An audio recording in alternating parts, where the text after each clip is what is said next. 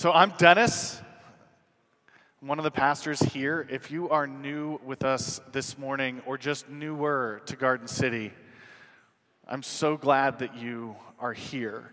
On your seats are those cards with the QR codes. That's how we know if you're new that you're here so that we can follow up with you and communicate with you and invite you into different things that happen in the life of our church. So if you are newer, or if you've just never filled out our online Connect card, you can tune me out for the next five minutes, but would you scan that QR code and fill out the online form so that we know you're here?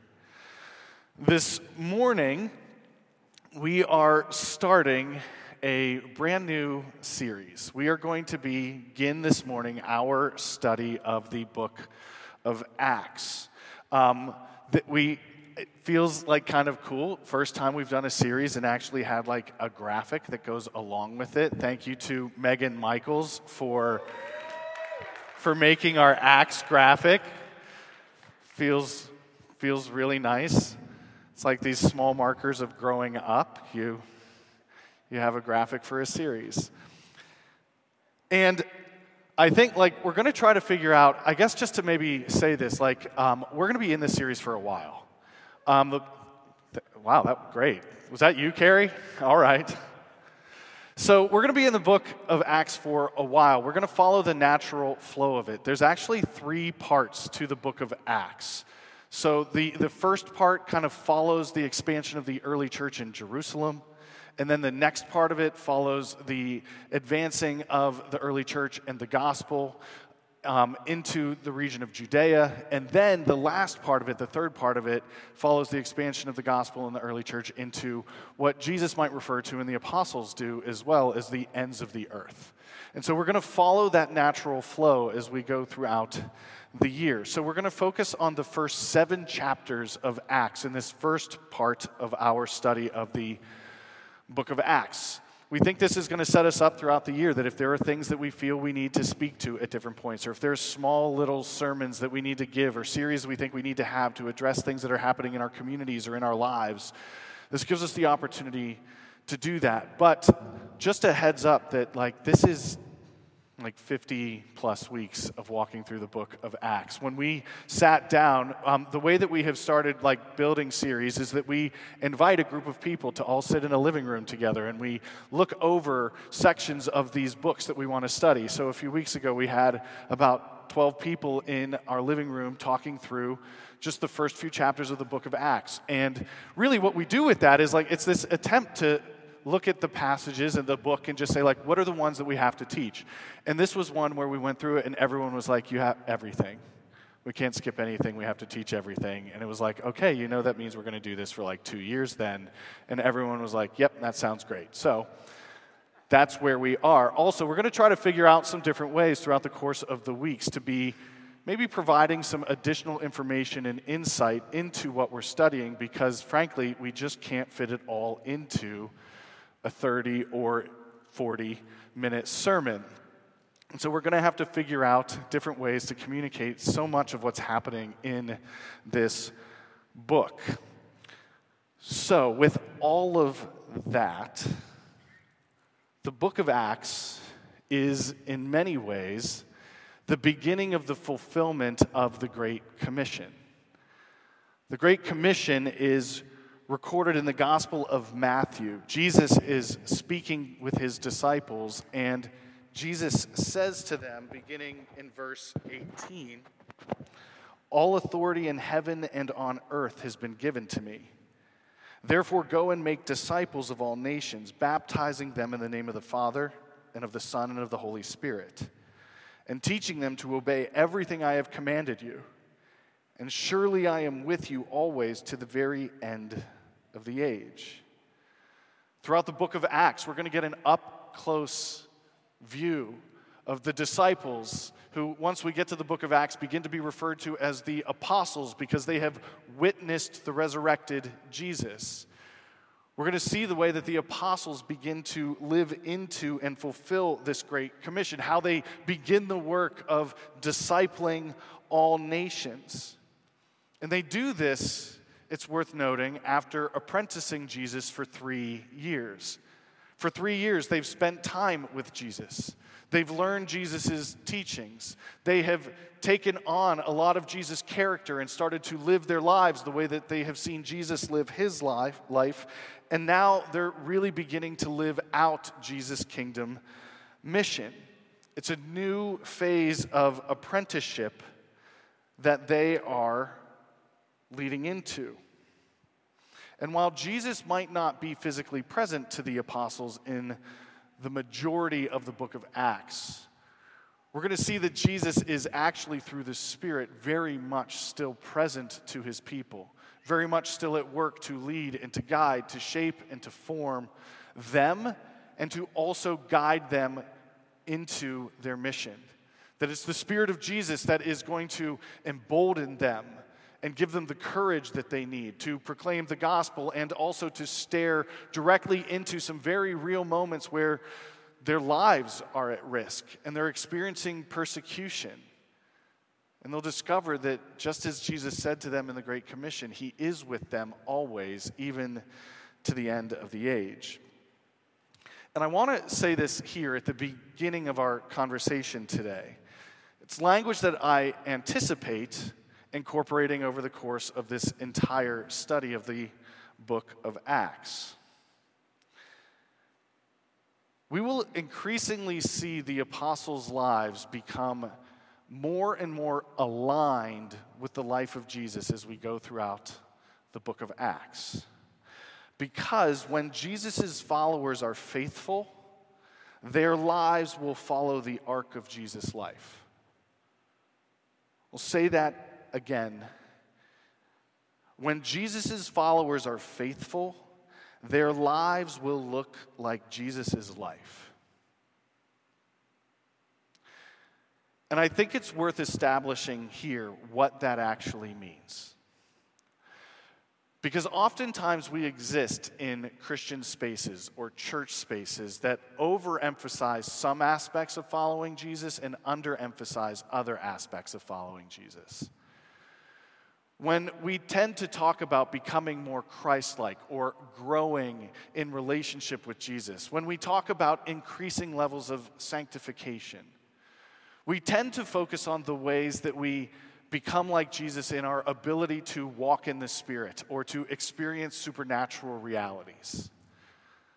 My experience has been seeing people who really lean into the person and presence of Jesus so that they can experience those mystical and spiritual and supernatural moments, almost as though as we follow Jesus, we just learn to live on a mountaintop for the rest of our lives.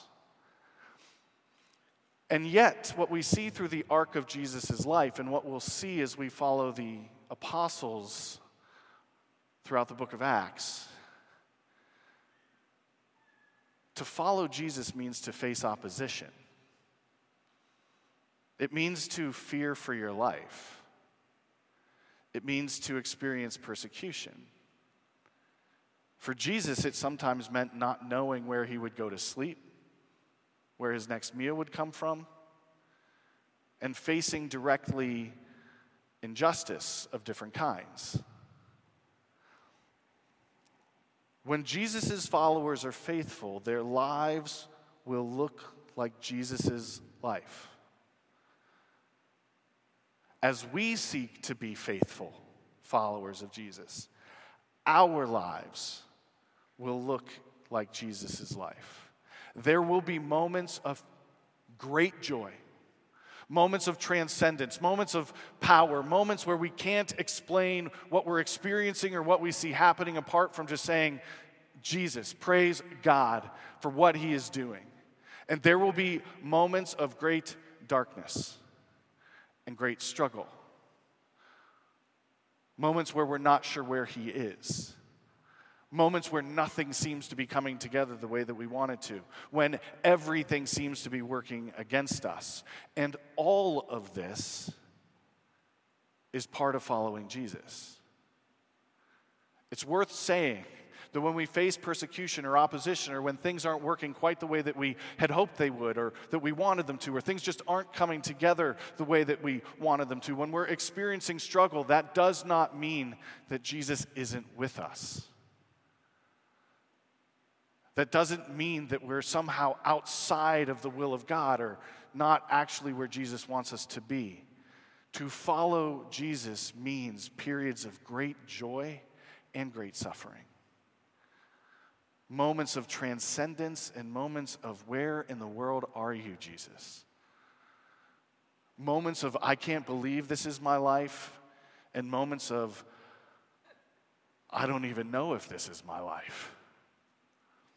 And all of this is on the spectrum of what it means for us to be faithfully following after Jesus. But before the apostles are ready to begin their assignment, before they're ready to fulfill this mission, it seems they need to spend a little bit more time with Jesus. And what we'll discover as we look at just the first 11 verses of the book of Acts, chapter 1, is that there is one thing above all else that's necessary in Jesus' mind for his disciples, now apostles, to be able to fulfill their mission. One thing that they could have everything else, they could have all of the knowledge, all of the resource. And if they lack this one thing, all of it's for naught. So, let's start in Acts chapter 1, verse 3 says, After his suffering, after Jesus' suffering, he presented himself to them, the apostles, over a period of 40 days and spoke about the kingdom of God. Two things to pay attention to in, the, in this verse. First, Jesus took very seriously demonstrating to his followers that he really had risen from the dead. It mattered to him that the people that he was going to send out onto this mission were convinced that he had really risen from the dead. That they saw it, that they knew it, that they experienced it. Paul he gives insight to what a little bit of this period looks like where Jesus is appearing to people. Paul writes this in 1 Corinthians. He says, For what I received, I passed on to you as of first importance that Christ died for our sins according to the Scriptures, that he was buried, and that he was raised on the third day according to the Scriptures, that he appeared to Cephas, or Peter, and then to the twelve, the disciples. After that, he appeared to more than 500 of the brothers and sisters at the same time. Then he appeared to James, then to all of the apostles. Over the course of 40 days, there are multiple moments of Jesus physically demonstrating to individual people and large groups of people that he really did rise from the dead. For some reason, Jesus doesn't want to send his followers out on this mission without them seeing it, knowing it, experiencing it, being convinced of his resurrection. They don't want to just know, well, my friends said they saw him, and so I think I trust that. It matters to Jesus that his apostles are convinced of the reality that he has risen from the grave. The second thing in this verse is that Jesus intentionally taught the disciples about the kingdom of God. For 40 days, the apostles get what you might consider an intensive class on the kingdom of God, with the resurrected Jesus being the one who is teaching them about the kingdom of God. Now, what stands out to me about this, and probably to you, is that the apostles have already spent three years with Jesus. This is not the first time they've heard about the kingdom of God. He announces his ministry by saying, The kingdom has come near. They've heard about the kingdom from the very first moments that they started to follow Jesus. Three years of it. And yet, apparently, Jesus needed to teach them more, and he needed to teach them again.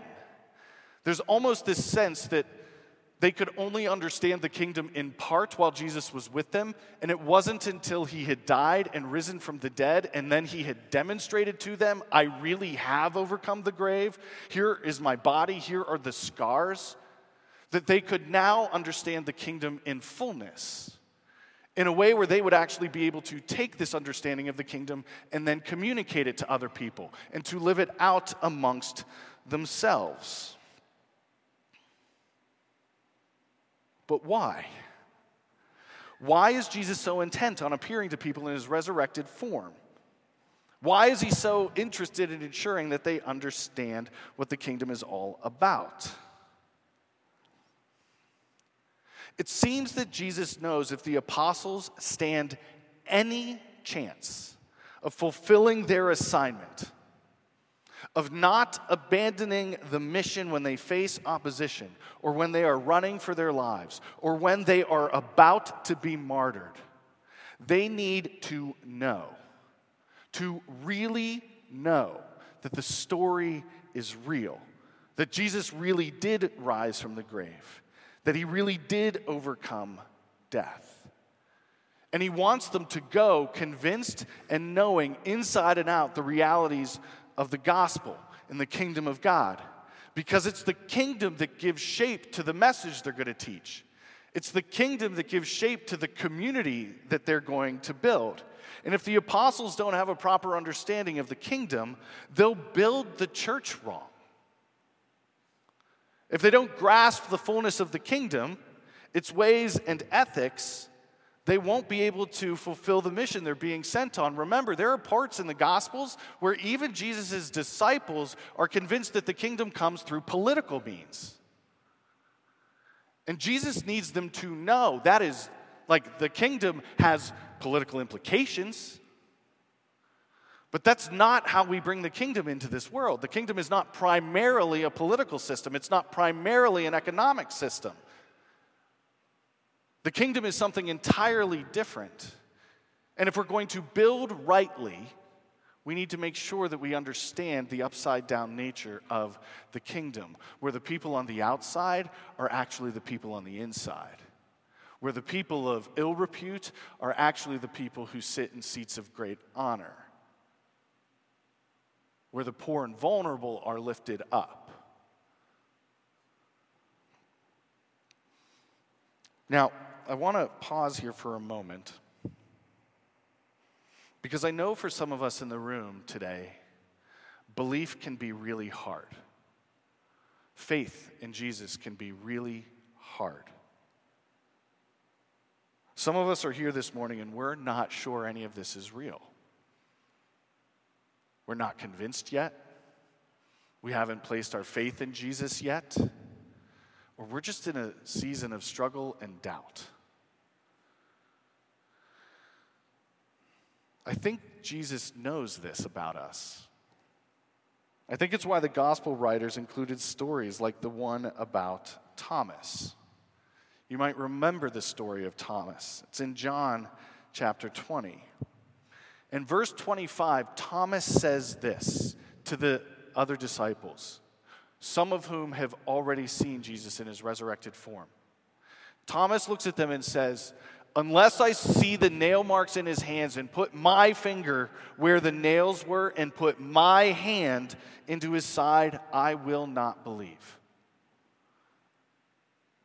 Thomas has heard his closest friends say, We saw him, Thomas, it's real. And he's like, Not enough for me.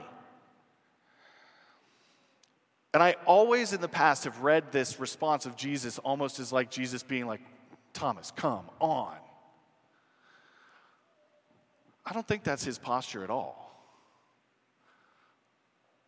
Right? If we just look back a few weeks when we were talking through this three parts of like Jesus weeping, Jesus is patient with us, not angry. He's gracious with us, He's full of mercy. He meets us where we are. And in verse 26, we're told by John a week later, a week after Thomas declares that he's just not able to believe unless he sees it, a week later, his disciples were in the house again, and Thomas was with them. Though the doors were locked, Jesus came and stood among them and said, Peace be with you. Then he said to Thomas, Put your finger here. See my hands. Reach out your hand and put it into my side. Jesus cares very deeply about meeting Thomas in his doubts and saying, I hear you. I'll meet you where you are. Provide for you what you've asked. You needed to see the nails? Here. He didn't chastise Thomas. He didn't tell him to get his act together. He didn't tell him to have better faith.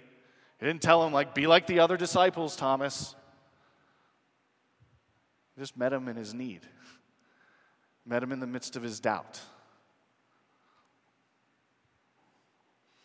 When we struggle to believe, Jesus doesn't respond with anger. When you are doubting, Jesus meets you. He meets us with grace and mercy and care and patience.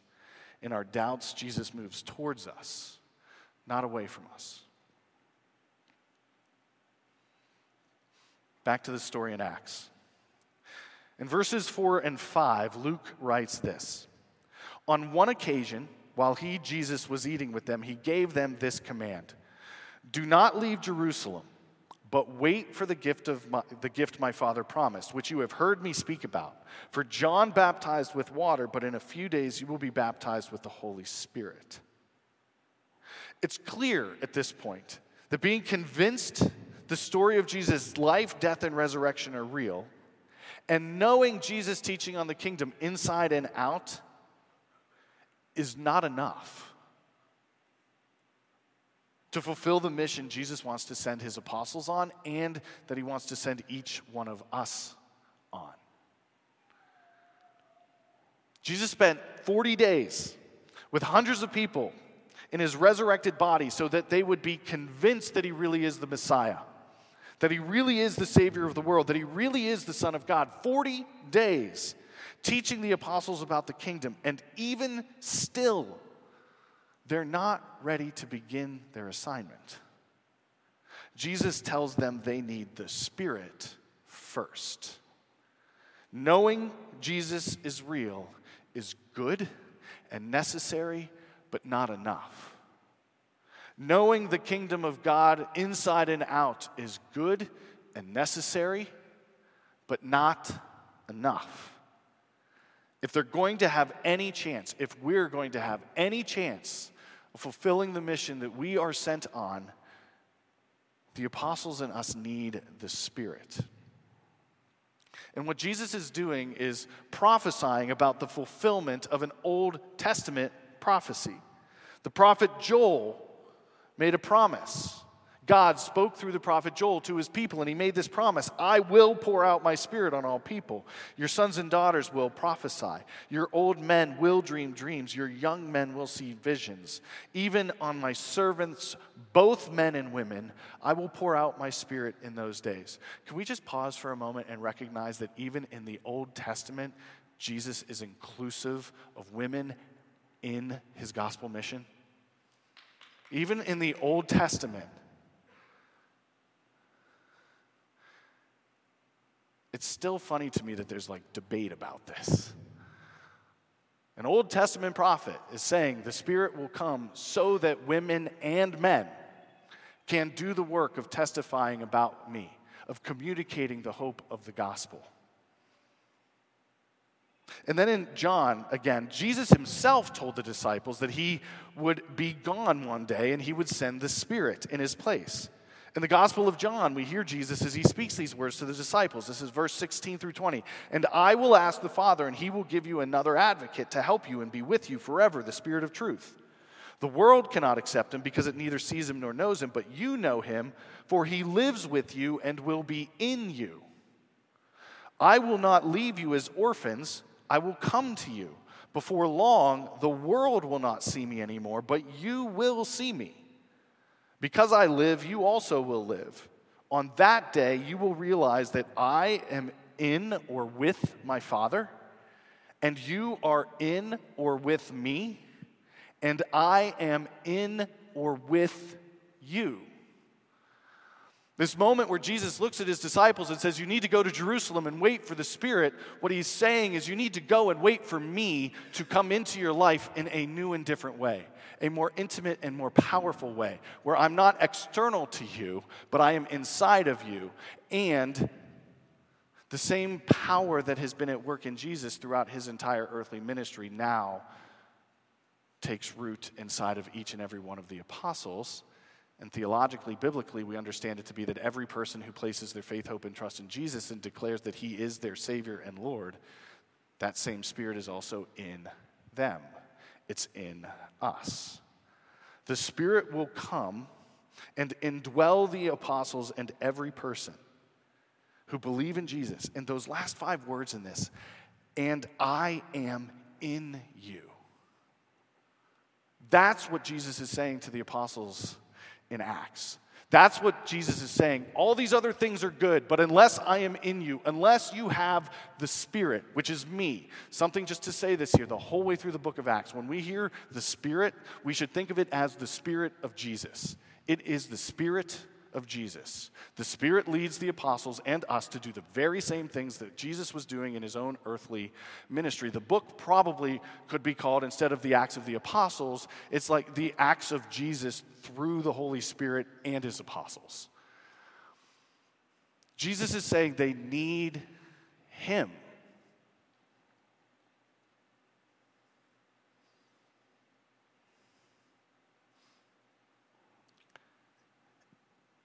And so the apostles then ask Jesus a question in verse 6 that I think is a really interesting question. He says, Lord, are you at this time going to restore the kingdom to Israel? He, Jesus, says to the apostles, It's not for you to know the times or the dates the Father has set by his own authority, but you will receive power from when the Holy Spirit comes on you and you will be my witnesses in Jerusalem and in all Judea and Samaria and to the ends of the earth. The apostles, after spending 40 days with him, being convinced that he really did rise from the dead, after spending 40 days in an intensive class learning about the kingdom of God, they come to Jesus and ask him, Is this when the mission starts? Are we ready now? Should we go ahead and get started on this assignment now? And their question is rooted in a proper understanding of the message of Jesus' life, death, and resurrection, and how the gospel will spread throughout the gospels and throughout New Testament writers. It's clear that the message of the gospel is first to the Jews and then to the Gentiles. In Romans, Paul writes, For I am not ashamed of the gospel because it's the power of God that brings salvation to everyone who believes, first to the Jew, then to the Gentile. In John chapter 4, Jesus says, as he's interacting with a Samaritan woman, You Samaritans worship what you do not know. We, the Jewish people, we worship what we do know, for salvation is from the Jews. The apostles know this. They know that Jesus' message needs first to be preached to the Jews before it can be preached to the Gentiles and then spread to the ends of the earth. And so, after the 40 days of resurrected Jesus being with them, they think they're ready. And they ask Jesus, Look, I know you just told us to go to Jerusalem and wait for the Spirit, but are we ready now? Can we go now? Can we start now? Can we do this now?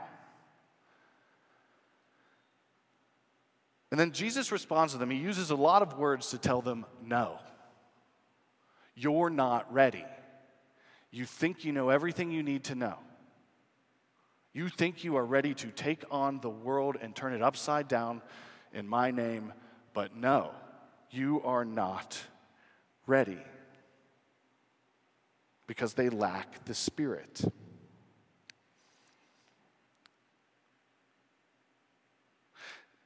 It's this moment um, that it reminds me of a scene in the first movie of The Lord of the Rings.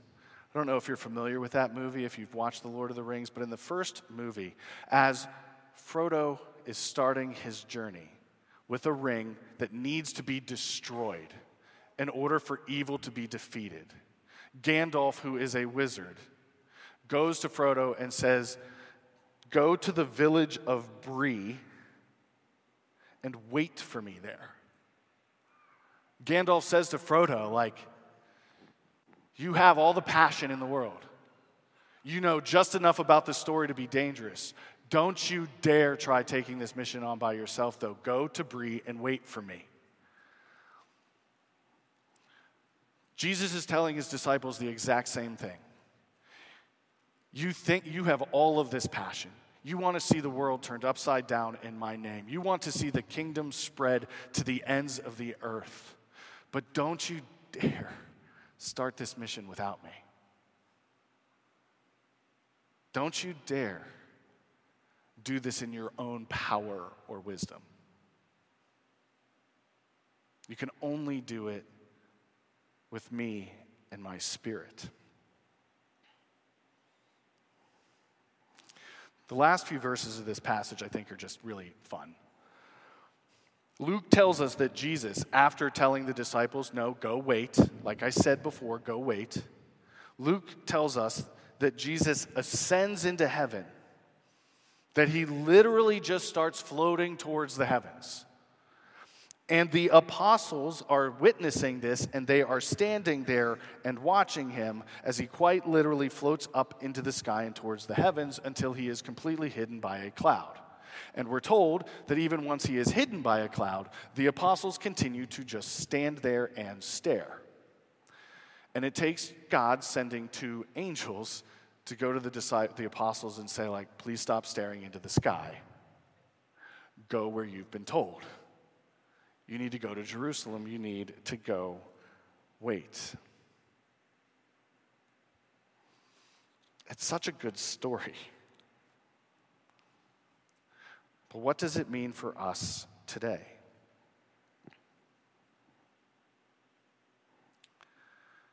I had three points, but I think the first two are unnecessary.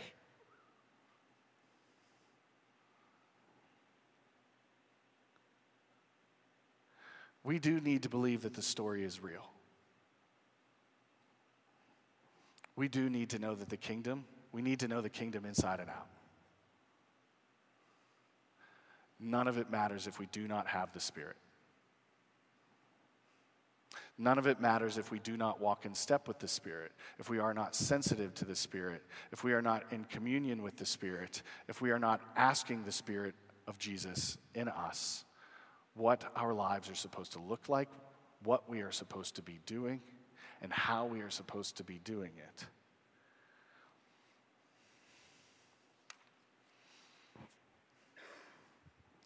In my experience over 15 years of pastoring, I can't tell you the number of times I've interacted with Christians who take this kind of posture to their faith.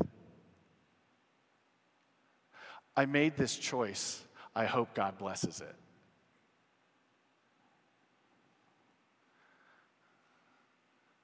That we just run out in front of God. And oftentimes, we're running out in front of God for good things, for things that arguably might even be godly. But they're not necessarily things that God has asked them to do or told them to do. The number of times I've seen people decide this sounds like a good thing. No, did you pray about it? Which is like, seriously, like when your pastor sits across the table from you uh, at a cup and you're getting coffee together and your pastor looks at you and says like did you pray about that? That's like the equivalent of us in a football game taking a red flag and throwing it on the field and being like we have to review the play.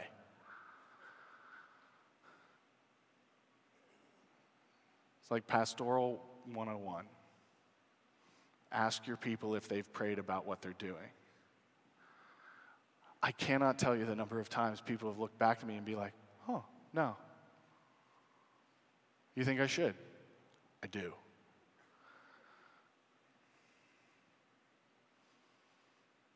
We can make the same mistake that the apostles made. We can be convinced that the story is real and think that's enough. We can go to seminary and spend years studying the Bible. Or we can spend years in Bible studies and small groups where we know the Bible inside and out and we have this deep intellectual knowledge. It's not enough. Both of those things are good and important, they're necessary. But the kingdom doesn't get built based on intellectual knowledge alone. The kingdom doesn't get built by a group of people just convinced of a thing. The kingdom is built in our neighborhoods. When we know the story is real, we understand the kingdom, and we go in the power of the Spirit.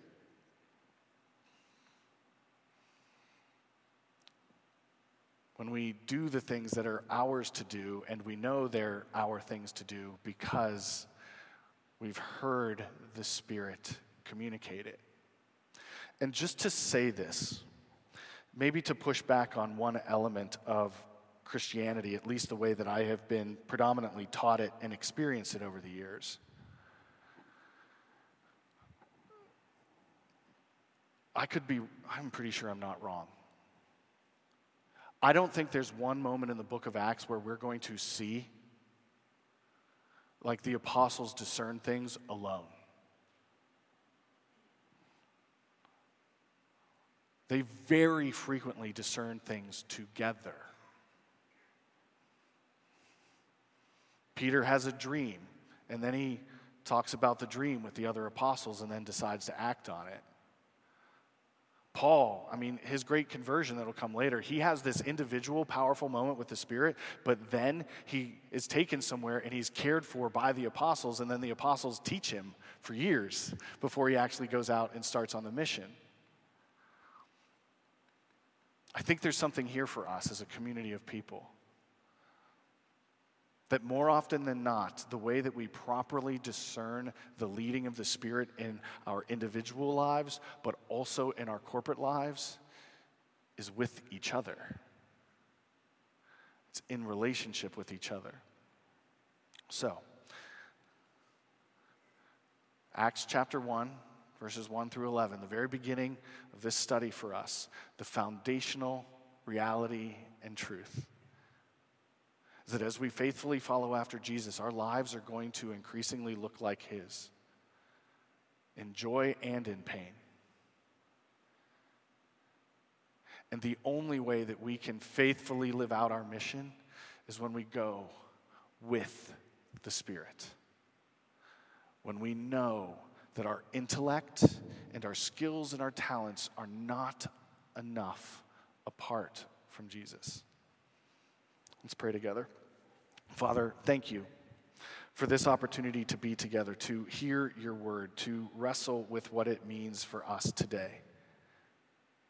Jesus, continue to speak to us as we move into communion. We love you and pray in Jesus' holy and precious name. Amen.